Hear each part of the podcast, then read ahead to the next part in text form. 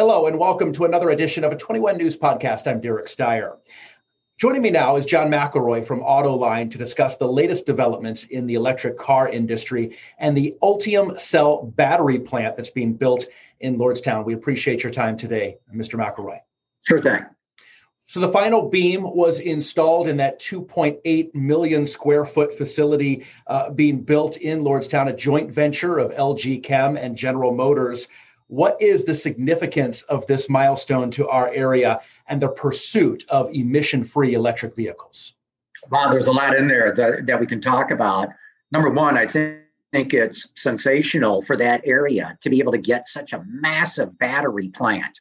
You know, there are not a lot of those plants in the world. And in fact, there's a lot of talk that there is a battery shortage uh, for electric cars. So the fact that General Motors has decided to do this in house, other than Tesla, it's the only one so far to go this route, is significant. And the fact that it put it in Lordstown is even more significant. And it wouldn't surprise me to see if electric cars really catch on like GM thinks it will. Who knows? They might even expand that facility in the future. Is there foreign competition to build these battery plants, or do you think they'll always be built here in the US? Oh, no, no, no, no. I mean, China leads the world by a mile when it comes to making batteries. This is something the United States and Europe, for that matter, is going to have to address. And it's not just making the batteries, you know, uh, they're made with lithium. China processes most of the world's lithium. They use what they call rare earth materials in the motors and the like. China dominates that market. So uh, we're going to be in a big competition with China over this. And it's good to see that GM has taken the first step of putting a plant in the United States. A couple of years ago, things looked really bleak in this area, in Lordstown in particular, when GM closed the Cruze plant there. Did we just do a complete 180? And is it prime for the future of EV now? Well, I, you know, that's to be determined. Uh, number one, it's it's fantastic that it happened. But here's the other thing that's going on. You know, uh, a battery plant is highly, highly automated.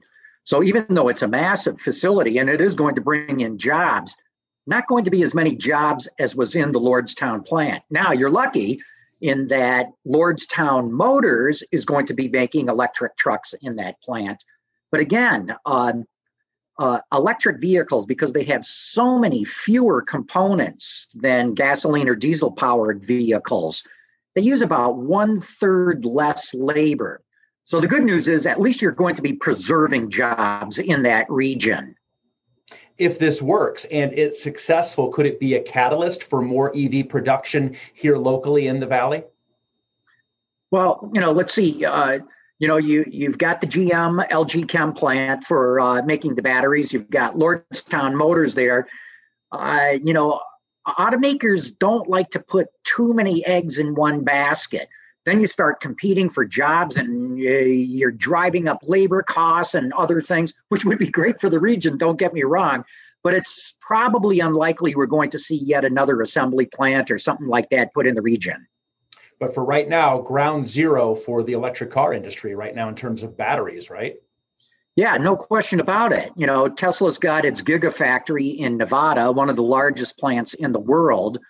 Uh, this is going to be the second plant in the United States of anything nearing that kind of size. So, you know, in the auto industry, it's a big deal. Some research and consulting firms have thrown out numbers like 20% uh, new car sales. EV could make that up by 2030. Uh, is that realistic? And GM has said it wants to go all electric by 2035. What needs to happen to pull this off? Well, a lot of things have got to happen. Look, you know, we're going through one of the coldest winters, or certainly parts of the, the country are going through the coldest winter we've we've seen in a long time.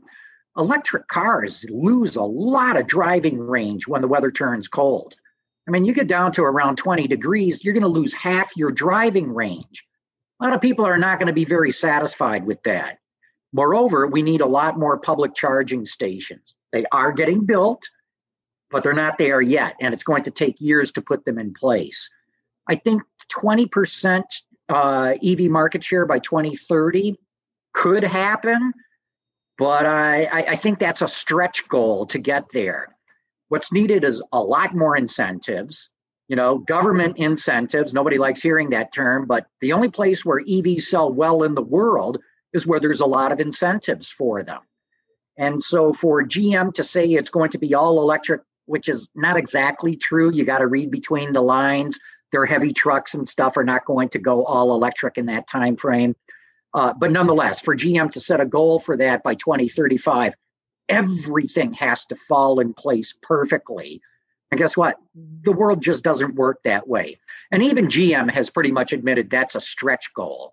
Uh, but nonetheless, GM put you know the, the flag on top of the mountain and said, "This is where we're going," and uh, that's a pretty gutsy move.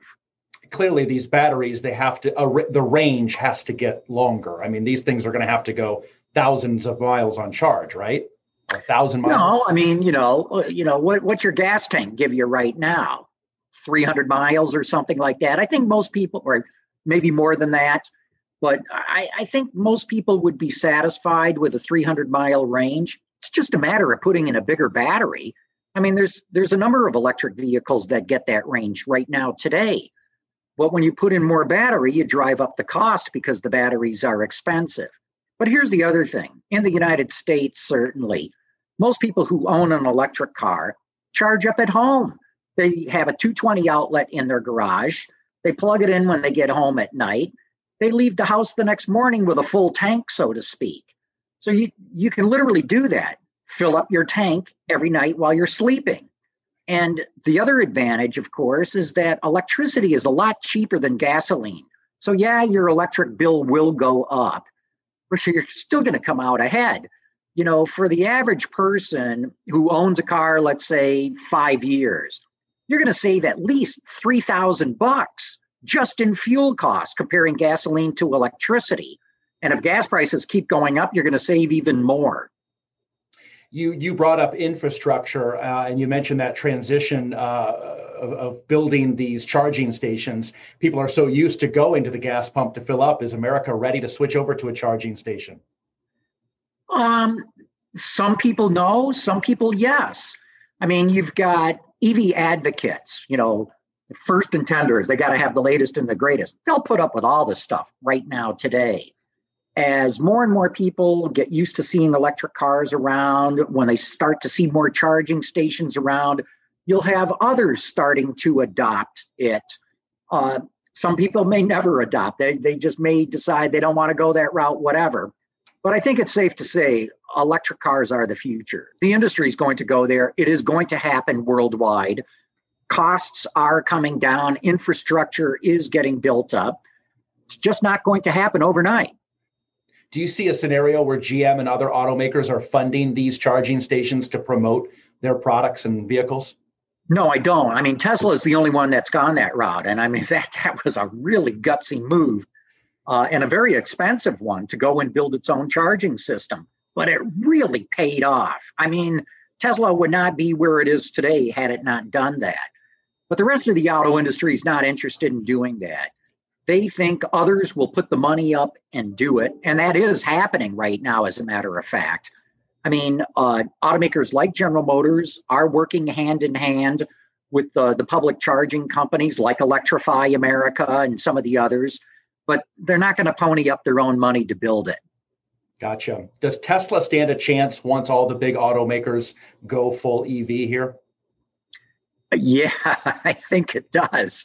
I mean, uh, Tesla proved to the auto industry that if you build a really cool electric car, people will buy it.